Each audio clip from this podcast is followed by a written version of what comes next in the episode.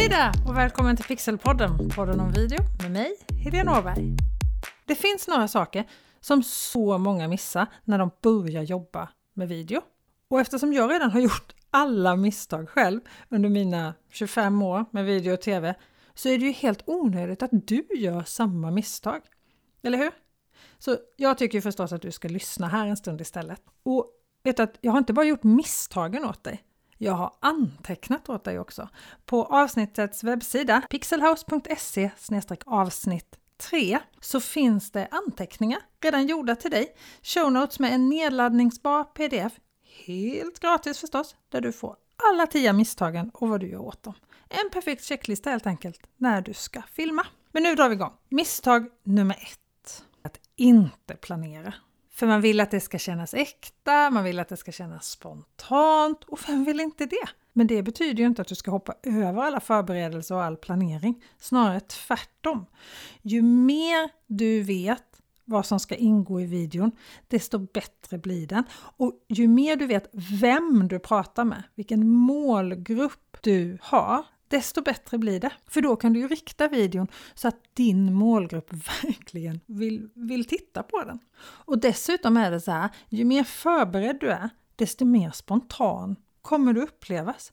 Öva på det du ska säga, fundera igenom vad det är du vill berätta med din film och tänk efter var den ska publiceras så att du publicerar den där du har din målgrupp. Och ju mer noga du har planerat vad det är du vill berätta, vilka bilder du behöver och vad du eller någon annan ska säga i filmen, desto snabbare går det dessutom att spela in den. Och så hinner du öva på det du ska säga och då kommer det ju per automatik bli bättre. Det kommer inte låta uppradat om du gör det på rätt sätt. Du kommer bara upplevas mer spontan helt enkelt. Det andra misstaget som många gör, det är att de målar. Använder kameran som en stor roller, som en stor väggroller. Låt det du filmar röra sig och håll kameran still så lovar jag att dina filmer kommer få ett proffsigare intryck. Att panorera, det vill säga flytta kameran i sidled, eller tilta, röra kameran i höjdled och zooma in och ut medan du filmar. Det gör det bara svårare för tittaren att uppfatta vad det är du verkligen berättar. Video är rörlig bild, inte rörlig kamera. Ju mer stilla du håller kameran när du filmar, desto mer tar tittaren till sig av det du berättar och desto större chans har du för att skapa engagemang, förtroende och sprida den informationen som du vill sprida med din video. Dessutom så slipper ju tittaren bli åksjuk av att se din film och bara det är ju en bonus. Men det är klart att du får röra kameran om du vill det. Men gör det när det finns en bra anledning. Och när du gör det, se till att den rörelsen är långsam och mjuk. Så att den känns naturlig. Så att rörelsen i sig inte blir ett hinder att ta till sig det som du filmar av. Och just det här att det du filmar ska röra sig och inte kameran är en av de största anledningarna till att jag inte har med en gimbal, alltså ett stativ med så här gyro som du kan hålla i handen som gör att dina rörelser blir otroligt mjuka i listan för den utrustning som du behöver i avsnitt två i den här podden. För då är det så otroligt lätt och det är så otroligt roligt att hålla på och röra kameran då så att det är svårare nästan att hålla kameran still. Utan börja med att hålla kameran still och sen rör kameran när det verkligen tillför någonting. Det är mitt tips nummer två. Det tredje tipset som är väldigt vanligt, det är att man filmar för, för kort tid. Alltså att man tar för korta tagningar helt enkelt. Det är jättevanligt att man först i redigeringen upptäcker att man verkligen har för lite material. Och då kan det ju vara dels att man har liksom filmat ur för få vinklar, man har filmat för få saker helt enkelt. Det är inte alls ovanligt. Men också att det som man verkligen har filmat, det är för kort tid. Du har tryckt på räck och stängt av för snabbt in på varandra helt enkelt. Och jag skulle säga så här, räkna till fem under varje tagning. För först trycker du på räck och då börjar din inspelning. Och när du gör det, då skakar du ju automatiskt till lite. Det är ju helt omöjligt att inte göra det. Men sen redan när du börjar tänka på att du ska stänga av kameran, då kommer du rycka till igen om du nu inte har kameran på ett stativ. Så för att få en stadig bild så att tittaren hinner uppfatta det du filmar och ta till sig all informationen i bilderna så behöver du filma varje bild i minst 5 sekunder. Sen är det inte säkert att alla de här 5 sekunderna som du filmar varje bild verkligen kommer med i den färdiga filmen. Men för att vara säker på att de sekunderna som du vill ha av en bild, även om det bara är ett löv på marken eller en stilla kaffekopp på ett bord, så se till att du verkligen har 5 sekunder från det att du trycker räck till det du tänker att du ska stänga av. Och det är få bilder som håller längre än 5 sekunder, för när tittaren har läst av informationen i en bild, då behöver du klippa till en ny för att hålla tittarens intresse och fokus genom hela videon. Det skulle vara när någon pratar rakt in i kameran, att det kan hålla lite längre. Men det betyder ju att om en bild bara håller i fem sekunder, då är det inte så svårt att räkna ut att man behöver ganska mycket bilder för att fylla en hel minuts video till exempel. Det fjärde misstaget det är att det blir väldigt skakiga bilder, att kameran skakar och det är supersvårt att hålla kameran still utan att skaka och det är absolut inte lättare om du filmar med din mobiltelefon. Vill du få riktigt stadiga bilder, då måste du använda ett stativ. Men sen är det ju så att en av de absolut, som jag tycker, bästa anledningarna till att använda telefonen, det är att du alltid har den med dig och den tar ingen plats och då faller ju liksom stativet bort lite. Så för att hålla telefonen, eller egentligen vilken kamera som helst, stadig utan stativ så tycker jag att du ska göra så här. Och i, och i den här pdfen som du kan ladda ner med anteckningar till det här avsnittet så finns det bilder på de här momenten som jag kommer gå igenom nu. Så om du börjar med att stå axelbrett mellan benen, du vet som Lucia-tåget i skolan. Man står axelbrett med benen så att du står stadigt. Sen lägger du telefonen i handen så att den vilar i handen. Sen kommer det stora tricket och det här spelar ingen roll vilken kamera du har. Håll armarna nära kroppen och ge gärna lite extra stöd med den andra armen. Men håll kameran nära kroppen. De allra flesta som börjar filma framförallt med telefonen, då ställer man sig med nästan raka armar så håller man telefonen rakt ut med två händer. Vem orkar det utan att börja skaka? Utan kameran nära kroppen och sen slappna av. För så fort du börjar spänna dig, då börjar du darra efter en liten stund. Så att slappna av och sen filma. Det absolut, absolut vanligaste misstaget när det gäller att komponera sina bilder, det är att ha för mycket luft ovanför huvudet på den som blir fotograferad eller filmad. Alltså, det är ju betydligt mer intressant att se hela personen än att se en massa luft över huvudet. Så om du tänker att den personen du filmar av, att den personens gässa, alltså ovankanten på huvudet, hamnar väldigt nära bildens ovankant, så har du förbättrat din bildkomposition supermycket.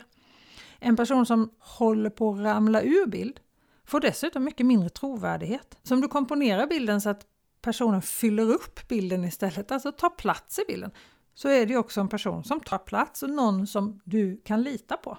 På i stort sett alla kameror och telefoner idag så kan du faktiskt få hjälp med det här. Du kan ställa in någonting som heter grids, 3x3, rutmönster, kärt barn har många namn, som hjälpmedel för att ha som stöd när du komponerar dina bilder. Och då får du ett rutnät över bilden. Den delar in bilden på nio rutor. Och då ska du lägga det som är viktigt på en av de här linjerna.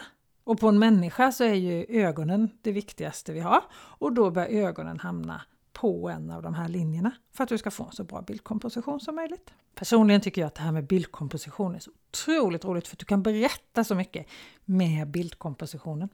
Så det pratar jag mycket om i min webbutbildning Kommunicera med video. Jag tycker att det är superspännande. Det sjätte misstaget är att du faktiskt slutar lyssna.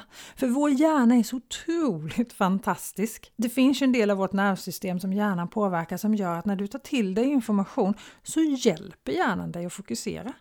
Alltså, du kan stänga ut alla störande ljud och oljud och allt som stör. Men mikrofonen funkar ju inte så. Den tar upp alla ljud lika mycket. För mikrofonen spelar in trafiken, takfläktet, det där pratet och sorlet i bakgrunden precis med samma intensitet och som om det vore lika viktigt som pratet eller det ljudet som du vill ha med i filmen. Därför är det så superviktigt att du väljer en så tyst inspelningsplats som möjligt om du ska göra en intervju eller någon ska prata. Så att det du vill höra i filmen verkligen hörs. För vi står ut ganska länge med en dålig bild men vi är supersnabba på att stänga av när ljudet är dåligt för att det påverkar våra känslor. Jag skulle säga så här, lyssna. Dels lyssna innan du börjar spela in så att du väljer en inspelningsplats som är bra. Men se till att du lyssnar under hela inspelningen. Och då menar jag ju inte bara på den som pratar utan på vad som händer runt omkring så att du förstår vad det är för ljud som verkligen kommer med. Misstag nummer sju är ju en sån här riktig käpphäst för mig. Börja med det bästa du har. Alltså det är så många gånger man ser videos som börjar för dåligt. För oavsett vad det är för video du gör så måste du ju fånga tittaren. Du behöver ett riktigt bra anslag. Och jag kommer göra ett helt avsnitt här i sommar som handlar om just anslaget och dramaturgin i en video. Det kommer lite senare. Och jag skulle säga att det är faktiskt de fyra första sekunderna i din film som avgör om du har några tittare i slutet överhuvudtaget. Därför så avråder ju jag, och det bestämdaste, att börja alla klipp på samma sätt, till exempel med en vignett. Jag förstår inte riktigt vad vignetter har i sociala medier att göra. Börja med det bästa du har. När jag håller kurser och utbildningar och även på min webbutbildning, så när jag ger feedback på filmer så är det nästan alltid anslaget som är en av de grejerna som jag tar upp. Men det är också så otroligt viktigt. För att om du inte har några tittare så spelar det ingen roll hur bra filmen är sen. Ingen kommer ju dit, så då eldar du ju för kråkorna. Så jag säger så här, lägg jättemycket tid på hur du börjar din film, för det är det viktigaste av alltihop. Misstag nummer åtta, det kallar jag effektsökeri. Och det är precis samma sak som jag pratade om med den här gimbalen, att du kan göra massa coola effekter och coola rörelser med kameran som egentligen inte tillför så himla mycket. Det är superkul för dig när du filmar. Och samma sak är det i redigeringen, för det är så otroligt lätt. Du kan få bilder att brinna upp och de kan röra sig och det kan swooша och det kan göra allt möjligt. Det finns otroligt många sätt och så mycket effekter som du kan lägga till i redigeringen och så mycket filter och du kan göra i klipp så att du ser ritad ut. Det enda det gör är ju egentligen att det distanserar dig från din tittare för du får någon, ett filter mellan dig och din tittare. Utan tänk på att dina bilder och din berättelse, det är det tittaren ska uppleva när de ser din film. Inte hur du byter från en bild till en annan eller hur du är tecknad.